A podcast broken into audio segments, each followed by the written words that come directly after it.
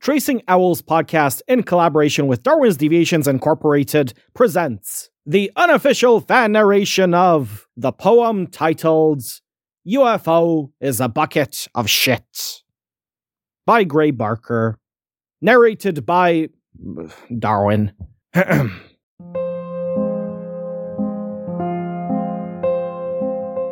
UFO is a bucket of shit. Its followers perverts, monomaniacs, dipsomaniacs, artists of the fast buck, true believers, objective believers, new age believers, Keyhoe believers, shushed by the three men, or masturbated by the spacemen. UFO is a bucket of shit. The AF investigated UFOs and issued a report couched in polite language, which translated means UFO is a bucket of shit. Meade Layne is a bucket of shit. Am I pronouncing that right? Lex Mebane is a bucket of shit. Who are these people? They're way before my time. James W. Moseley is a bucket of shit. Well, I know who he is, but weren't they friends? Richard Ogden is a bucket of shit. Ray Palmer is a bucket of shit. And I sit here writing while the shit drips down my face in great rivulets.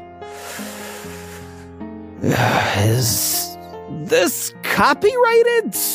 Ah, fuck. We at Tracing Owls slash Darwin's Deviations reserve the rights of the copyright holder who may or may not have obtained the license to distribute the writings, ethically or otherwise, of the late and great Gray Barker, who maybe would have found it very hilarious that somebody is now shitting all over his work like I am. No, that's not a reference to anybody else. But anyway, under Act Section whatever thingy of the US Code of Copyright from the 70s or whatever, I'm not even American, but I am not claiming to own the rights of this poem, but am rather using it under fair use. Yeah, this was transformative content for the purpose purposes of uh, parody and education and commentary and criticism, criticism of UFO which is a bucket of shit. Also, now that I think about it, wouldn't it be funny if I'm taken down by somebody who now owns the rights for the content written by Gray Barker, who himself was a charlatan and he himself falsified a government document, the one he sent to George Adamski, you know, the famous contactee who talked with the Space Brothers and who himself was